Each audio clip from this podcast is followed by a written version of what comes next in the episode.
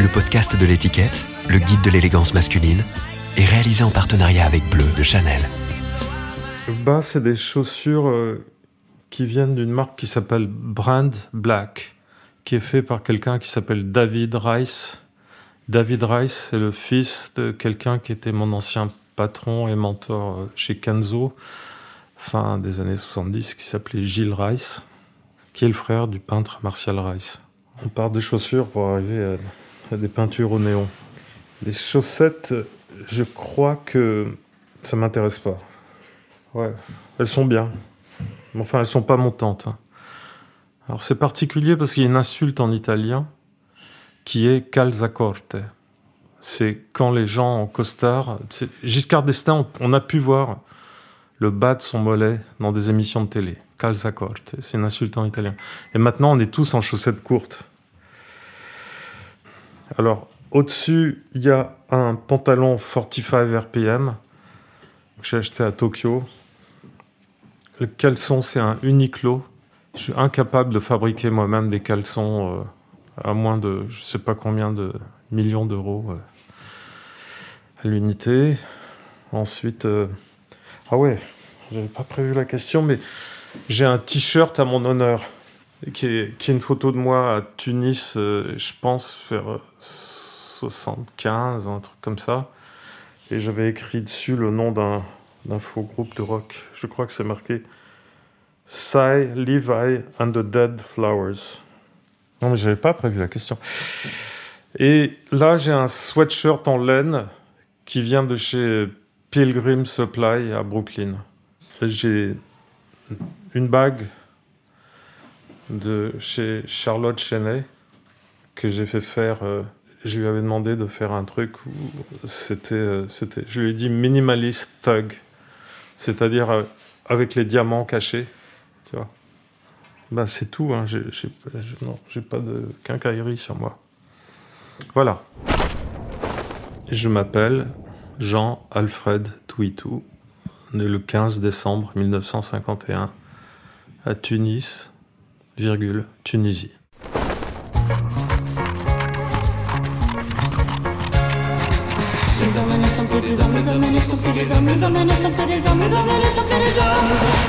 Habitude, le podcast du magazine L'étiquette. Mon père était architecte. euh, je crois qu'il était assez coquet. Qui, est pas une chose que j'adore être coquet. Je trouve, j'aime pas trop le mot, j'aime pas trop le côté précieux d'être coquet. Il s'habillait chez un tailleur de l'avenue Matignon qui s'appelle, qui s'appelait Knizé Ten, qui est le nom d'un, d'un parfum qui a été repris par, euh, qui existe toujours. Donc voilà, il y avait ce tailleur. Il y avait un tailleur sicilien à Tunis. On avait un tailleur sicilien. Je dis on parce que j'ai eu mon premier ensemble, l'ENA, je fais penser d'ailleurs. Mon, père, il a, il été enrôlé dans la deuxième DB, je crois en 42, euh, vers la Libye. Non, je vous raconte ça parce qu'il a connu très vite euh, l'Angleterre, parce qu'ils étaient stockés à Liverpool euh, avant le, débarquement en Normandie. Et ensuite, il y a eu toutes ces, années de, folie, enfin, ces, ces semaines de folie à Paris à la Libération. Et donc, il y a eu l'influence Saint-Germain-des-Prés, jazz, tout ça. Je, pense que ça l'a marqué. Et qu'en revenant à Tunis, je pense qu'il il avait gardé des, séquelles de ça. Et ma mère, elle- je sais pas, j'ai toujours remarqué qu'elle avait des, jolies choses.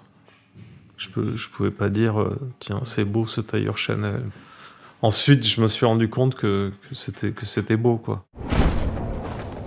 Je réalise maintenant, euh, en vieillissant, que c'était assez sophistiqué Tunis parce qu'il y avait des, influences, donc forcément françaises, italiennes, très marquées. Quand je vois des photos de, des années où, de ma première enfance, je, trouve les gens assez élégants, de la même manière qu'on pourrait trouver des gens assez élégants maintenant. Enfin, de, de Paris, quoi. Les gens étaient grosso modo mieux. Avait plus de tenue dans les vêtements.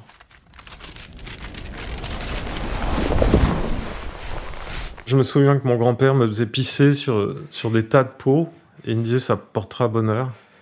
Par miracle, j'ai gardé, je sais pas comment, une, valise qui est faite dans du cuir de mon grand-père. Ça a dû être tanné dans les années 30 ou 40, je ne sais pas. Comment vous dire? Oui, ça a eu de, de l'importance ensuite dans l'industrie dans laquelle je travaille parce que j'étais en confiance avec le cuir.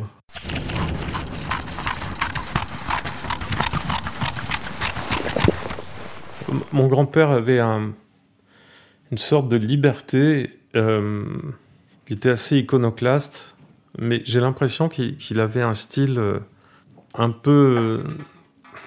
mais tout le monde avait le même style de thug sicilien à l'époque, faut dire. Je veux dire, c'était le style, quoi. Mais il avait un truc en plus. Il, je sais pas, j'ai une photo de lui avec sa sœur où il porte des espèces de ballerines de danseurs ou danseuses, je sais pas, avec sa chemise drôlement mise et tout. Donc, enfin, il avait un truc. Il respectait pas trop de conventions. Je sais que systématiquement, pour énerver tout le monde, il faisait un, barbecue le samedi, ce qu'on n'est pas censé faire quand on est censé appartenir à une certaine communauté. Tu vois, c'était le genre de, de, personnage. Il pouvait aller en espadrille dans une banque pour dire What the fuck, c'est mon argent. Euh, donc lui, son, son esprit libre, poli mais irrévérencieux quand même dès qu'on l'embêtait. Ensuite, mes souvenirs de vêtements, c'était euh, à Paris. Je me souviens que je m'habillais euh, au surplus US de la rue La Boétie. Je faisais pas d'effort de mode. Mais j'avais vite compris que quand on était en monochrome, c'était mieux. Enfin, dans, dans les mêmes tons, quoi.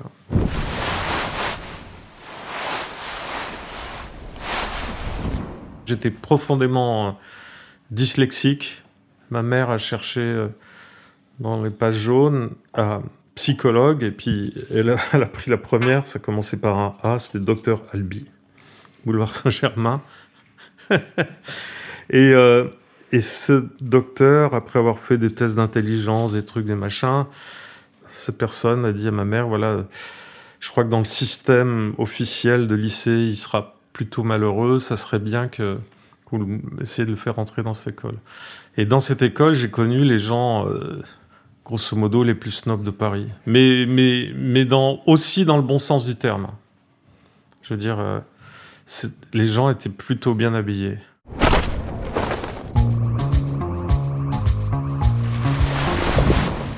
J'ai été militant révolutionnaire de l'âge de ouf, 16 ans à, à 23 ans, mais révolutionnaire pas de pacotille, pour, pour faire une blague avec Ayam. J'ai commencé à faire de la politique euh, vers l'âge de 16 ans, au moment où tout le monde euh, voulait faire quelque chose pour le Vietnam, et euh, l'organisation qui n'était pas trop école alsacienne, parce que j'étais à l'école alsacienne, parce qu'à l'école alsacienne, tous les gens chics étaient au comité Vietnam national. Et moi, j'étais dans un truc qui s'appelait comité Vietnam de base. Et Donc, euh, on se retrouve là et de fil en aiguille, euh, on, me fait venir à des réunions. Je m'aperçois que je fais partie d'un groupe politique pro-chinois qui s'appelait Union des jeunesses marxistes. Non, non, Union des jeunesses communistes, entre parenthèses, ML, pour marxiste-léniniste. UJCML. C'est des noms à sortir dehors, à coucher dehors, pire que comme les garçons. C'est UJCML. Et donc là, je suis là-dedans. Et puis, en, en, lisant les écrits de, de Staline sur l'art, je, me, c'est sur l'art, je me suis rendu compte qu'il y avait une, méga couille dans le bouillon. Je me suis dit, c'est pas possible, le réalisme soviétique et tout. Et c'est là que je me suis orienté vers euh, le camarade Trotsky. Et je suis rentré donc dans un, un groupe très très radical qui s'appelait à l'époque, au tout début, Fédération des étudiants révolutionnaires la faire, et qui s'est ensuite appelé OCI. Et là, il était essentiel dans notre code de conduite d'être très bon à la fac, d'être les meilleurs et d'être très bien habillé. Ça, ça m'a vraiment marqué parce que les types avaient un sens de la sape. C'est, fou. Hein. Être bien habillé, c'était d'être avec des choses de qualité. C'était pas forcément d'avoir un, un costard, une cravate, mais c'était d'une bonne mise, quoi qu'on puisse euh, de pas être comme un, torchon, parce qu'on trouvait que d'être révolutionnaire et avoir le pseudo costume de révolutionnaire, on trouvait ça petit bourgeois. On trouvait que pour parler aux masses, il fallait, euh, non, encore une fois, pas nécessairement un costume trois pièces, mais un bon pantalon de velours, euh, le Shetland bien, le, je sais pas, une chemise Oxford. Enfin, les gens vous parlaient pas comme ça. On, on disait pas aux gens, ça va pas, il faut pas mettre de chambray, il faut mieux mettre un Oxford. Mais ce que je veux dire, c'est que tout le monde était très bien habillé et ça faisait partie du. Oui, il y avait un dress code du militant révolutionnaire trotskiste. Et les jours de baston, c'était blouson de cuir, mais Lewis Leather. Les Lewis Leather, il y avait une sorte de double couche. Ah, quand on prenait, c'est la cuirasse. Non, mais ça m'a franchement marqué ce truc-là. En fait, j'ai passé mon blouson à Pierre. Parce que je me disais que là, ça, faisait un peu vieux con, hein, les Whistleather sur moi. J'y arrive. Il y a tas de trucs qu'on peut plus faire. C'est comme les voitures de sport. Quand t'es jeune, ça fait jeune riche, et quand t'es moins jeune, ça fait vieux beau. Alors, je sais pas à quel âge on peut avoir une, belle décapotable anglaise. À l'époque, je m'appelais Alfred. Parce qu'à l'école alsacienne, on trouvait ça trop chic de m'appeler Alfred. Les gens, ils trouvaient ça banal. Il y avait, c'était plutôt ouvert parce qu'il y avait pas mal de gens étrangers, en fait. Maintenant, je m'en rends compte. C'est-à-dire que l'influence avec la pop musique américaine, je l'ai tout de suite eue, la pop musique anglaise, forcément. Parce que c'était assez mêlé, quoi. C'était assez international. Dans cette école, il y avait un gros brassage culturel. C'était pas franchouillard, franchouillard, quoi.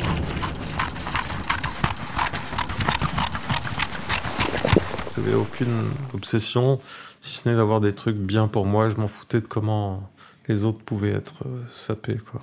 encore une fois, fin des années 60, début 70, il y avait une majorité de gens qui s'habillaient bien. Faut, faut pas oublier. Hein.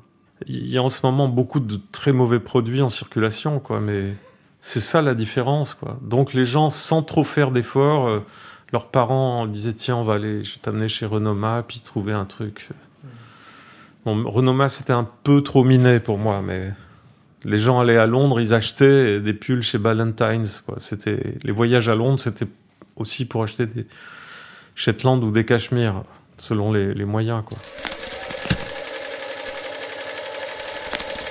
J'avais fait un moment une laine qui venait des îles Falkland, c'est-à-dire euh, en face de la Terre de Feu, quoi, la fameuse guerre des Malouines.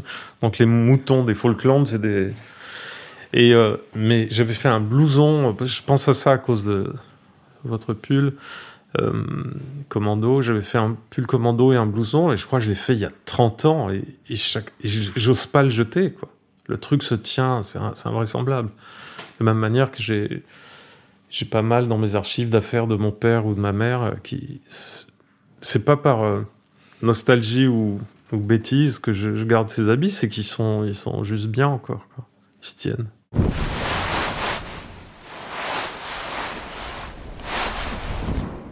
Je crois que ça a beaucoup à faire avec une histoire de qualité de tissu. Beaucoup à faire. Pour commencer à dober sur quelque chose, euh, dans l'excellente série The Crown, qu'on regarde tous, on peut quand même voir qu'il y a des faiblesses dans le tissu. Ça s'écroule de partout, ce qui est quand même incroyable pour, pour une reine et etc. Toutes les robes sont comme ça. Donc peut-être que les étoffes étaient meilleures. Hein.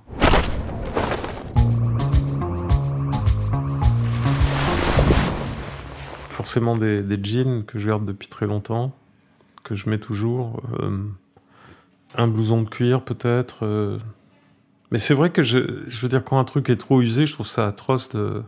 J'ai pas le truc snob anglais de, de mettre une chemise pour montrer qu'on met pas des trucs neufs parce qu'on est un vrai snob.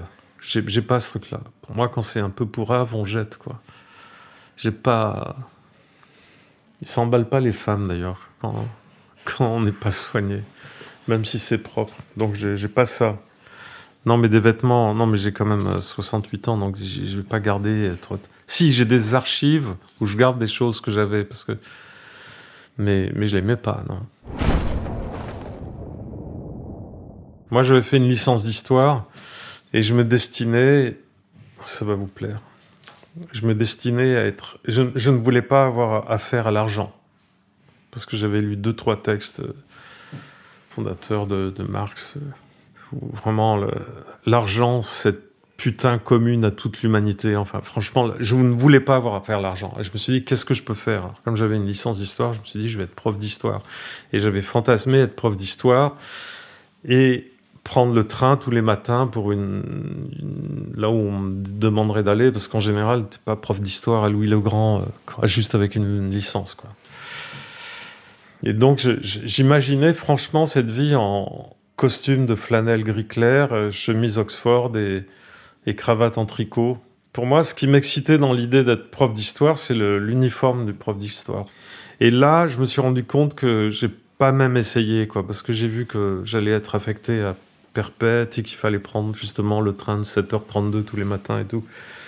Et donc là, ma, ma sœur, qui avait connu par hasard le, le patron de, chez Kenzo, a, travaillé là-bas et puis il y avait besoin de monde pour faire des, des expéditions. Donc j'ai travaillé au stock chez Kenzo. Et c'est là que j'ai connu ce monde de, de la mode que j'ai trouvé très intéressant. Et ensuite, euh, j'ai aidé Agnès B à se développer en Amérique. Ensuite, euh, ensuite j'ai monté de tout, enfin de, from scratch le, le-. Ensuite, ça c'est un héritage euh, quasiment léniniste. Pas de révolution sans construire de parti. Et là, je me suis dit, si je me lance dans le business, je ne veux pas cirer les pompes d'un banquier. Je veux avoir le capital pour pouvoir faire ce que je veux et ne pas taper de la famille ou essayer d'avoir m'humilier devant un banquier et tout. Oui, parce qu'entre temps, mon père avait fait faillite, il avait été un peu massacré par des banquiers. Donc ça, ça m'a, ça m'a vacciné.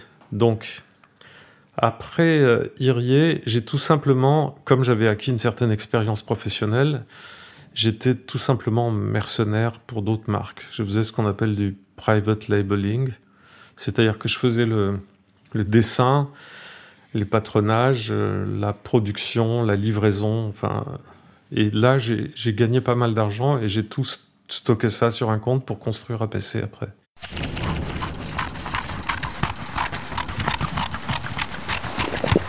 Chez Agnès B, il y a une chose que pour laquelle j'y serai toujours. euh, enfin, j'ai vraiment appris chez elle le, le génie du bricolage. Mais c'est pas péjoratif, hein, c'est-à-dire que elle avait envie d'une couleur. euh, la, teinture se faisait soit, chez un petit teinturier à Paris, soit dans une baignoire, soit plonger un truc dans le thé. Enfin, et ça, oh, j'ai- du mal à. Enfin, ça fait un peu partie de la culture d'ici. C'est pour ça qu'on a notre atelier qui, qui touche ce local, hein, qui est sur la rue Bonaparte à côté. C'est dès qu'on a une idée, j'existe toujours des, gens, je leur dis mais fais-moi une maquette, fais-moi un bricolage, je veux voir ton truc là, ton dessin de génie, ça, je- me dit rien. Est-ce que ça marche quoi? Donc et souvent quand on me demande de faire quelque chose, euh, on me demande une idée, je je gribouille un truc, mais tout de suite je fais quelque chose avec mes mains sur cette table d'ailleurs souvent. C'est pour ça que c'est un peu sale et qu'il y a un peu non c'est bien rangé aujourd'hui. Donc ça j'ai appris ça pas mal euh, chez, chez Agnès B. Et puis chez Agnès B, moi, j'avais, déjà commencé à faire un peu de production vaguement chez Kenzo, donc je, l'ai un peu industrialisé. Donc, mon héritage Kenzo lui a servi à elle. Et chez elle, j'ai appris. Pas, la bidouille, mais c'est. Let's do it. C'est ne pas se dire on va donner ça à un développeur, c'est de faire tout soi-même. Chez, chez il avait beaucoup plus d'ex- d'exigences en, en tissu, notamment en imprimé. Et là, je me suis beaucoup servi de ce que j'avais appris avant, c'est-à-dire que chez Kenzo, j'avais appris comment se faisaient des imprimés sur, sur soie ou coton, et donc je savais ce que c'était un graveur à Lyon, je savais ce que c'était un, un imprimeur dans, de tissu dans l'Isère. Enfin, il y avait à l'époque, il y avait encore un, tissu industriel français qui entre-temps a été soit détruit, soit a été euh, absorbé par les grands groupes. hein, Il faut savoir ça. C'est-à-dire qu'on peut toujours, je peux toujours aller chez le, même graveur chez qui j'allais avant, mais les prix ont triplé parce qu'en fait, ils font partie du, cartel du luxe. Enfin, appelons ça comme on veut. Cartel est peut-être un peu péjoratif. Mon approche, c'est c'est simple. hein. D'abord, ça s'appelle pas APC, la marque. Il y avait juste le nom des saisons. Euh, le, APC, c'était le nom de la société. Et je voulais absolument euh, être... Comme, comme je savais qu'une étiquette avec rien du tout, c'était quand même un peu arrogant, parce que j'ai fait quand même ça, une étiquette avec rien du tout dessus. Mais ensuite, je me suis dit, on va quand même dater les, vêtements euh, avec les saisons. Donc ça, ça a duré comme ça trois saisons, mais c'est là qu'il y a des distributeurs italiens qui m'ont dit, ouais, mais c'est un peu chiant ton histoire, parce que en fait, euh, comme c'est des vêtements qui se démodent pas trop, on aimerait bien les remettre en vente, mais les gens vont nous demander le discount des soldes. Donc cette idée qui était quand même, pardon, assez belle, j'ai dû la bazarder pour des, des raisons, oserais-je dire, euh, bassement mercantiles. Parce que c'était pas mal, ça avait de la classe, hiver 87, été 88, etc. Quand je serai riche, riche, je recommencerai en, me disant, tiens, je j'en ai à foutre, je fais. C'est c'est pas impossible. J'avais une seule référence, euh, c'était le livre de Auguste euh, Sander, euh, Homme du XXe siècle. C'était ma Bible intégrale. Et je me disais, mais comment faire pour que mes vêtements aient la même dignité? Parce que c'est souvent des gens, on voit bien qu'ils sont, ont l'air un peu misérables, parce qu'on voit leurs mains et tout, mais on voit toujours que ça tombe, quoi. Donc ça a toujours été une obsession chez moi. Et donc là, j'ai tout de suite été chez les, tisseurs anglais pour avoir un, vrai truc. Et comme j'avais pas de structure à l'époque, je pouvais me permettre d'avoir des, tissus euh, extrêmement chers et avoir quand même des vêtements abordables. Je payais les tissus, je payais les tissus les plus chers du marché en fait. Et les gens comprenaient pas trop mes prix d'ailleurs. Enfin, les gens dans le luxe comprenaient pas comment c'était possible, mais j'avais zéro structure. quoi. On était quatre ou cinq. La même démarche pour le, le denim. J'ai juste été chercher le meilleur truc au Japon et and the rest is history.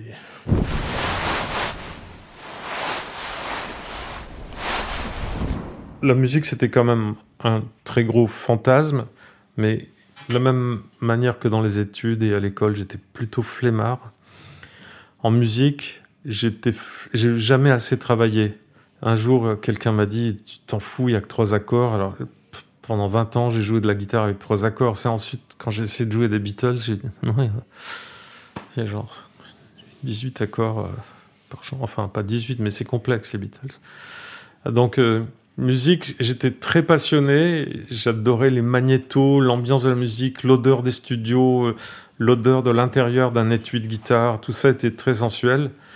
Et juste quand j'ai eu de l'argent pour construire un studio d'enregistrement, et comme je ne voulais absolument rien demander aux maisons de disques, pour ne rien demander à personne, j'ai fait mon studio et j'ai commencé à faire des enregistrements ici, ici et à l'étranger, dont certains ont bien marché, très bien même. Si, moi, dans ma mode, j'ai pillé euh, Brian Jones et Ray Davis, je les ai pillés, enfin pillés avec respect, quoi. Si j'avais pas vu l'accrochage de veste un peu haut comme ça de, Brian Jones, peut-être que j'aurais pas commencé, mais et, lui, c'était une certaine, vision de Savile Row, quoi. Enfin, les gens quand même dans le rock à l'époque étaient quand même bien sapés, quoi.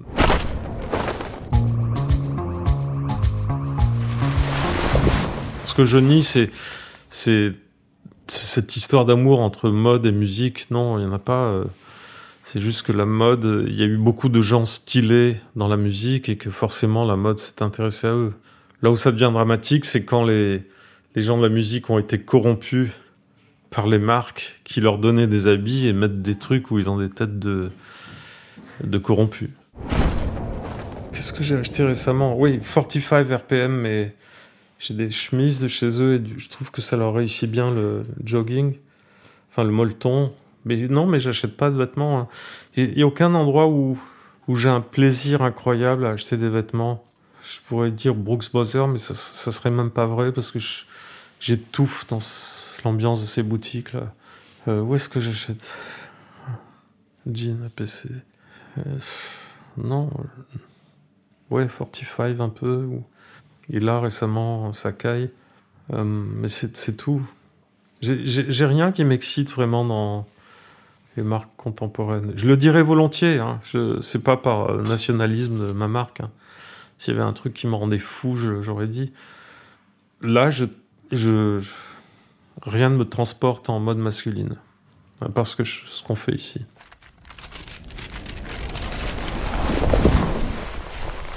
Les hommes, leur problème, c'est leur problème de. C'est un problème quasiment sexuel. il est conquérant, l'homme. Il trouve qu'il est canon, quoi. En plus, il a une, chose qui sort de son corps, euh, qui lui donne un pouvoir incroyable.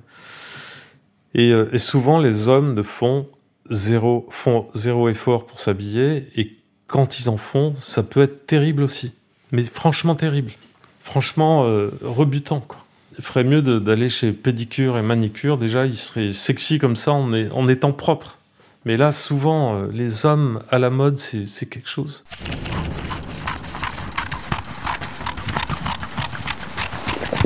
J'ai eu cette réflexion euh, en parlant des femmes, parce qu'avant je faisais des speeches quand je présentais mes...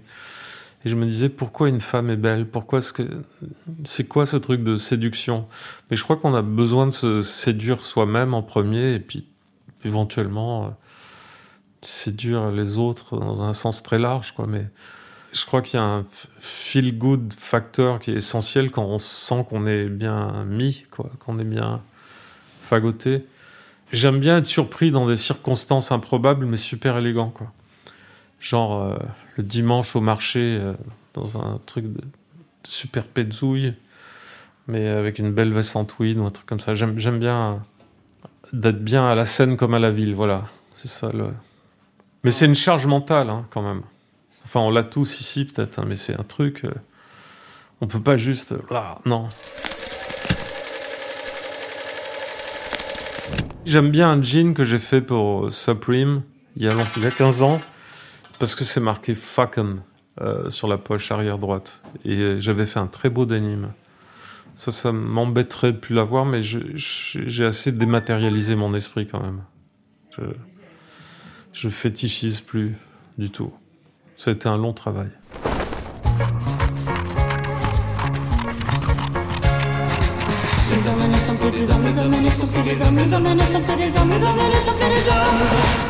Habitude, le podcast du magazine L'étiquette. Le truc qui, qui euh, où je vois qu'il y a une volonté de, designer quasiment, quoi, c'est le coup de la, la boot. Ça, c'était typique, la boot de 65, 66, 67. on, on, était les rois du monde quand on avait ça. Donc là, on sent, on sent vraiment qu'il y a une intention parce que ce, ce, revers un peu important sur une boot comme ça, j'avais jamais vu. Là, je me dis, là, il y a un statement. Ensuite, le pantalon, il est bien coupé, il a pas trop, il a pas, il a, le volume parfait parce qu'il n'a pas, il a pas d'ampleur. Ensuite, il y a un t-shirt blanc. Euh, et puis le pull, oui, c'est un pull commando, c'est un pull de l'armée. J'imagine que c'est vraiment un vrai pull de surplus. Euh, je, peux, vous dire le titrage de la. Alors, c'est une côte. C'est une côte qui s'appelle côte 2 et 2. Oui, le pull, on devrait tous mettre des pulls comme ça. Hein.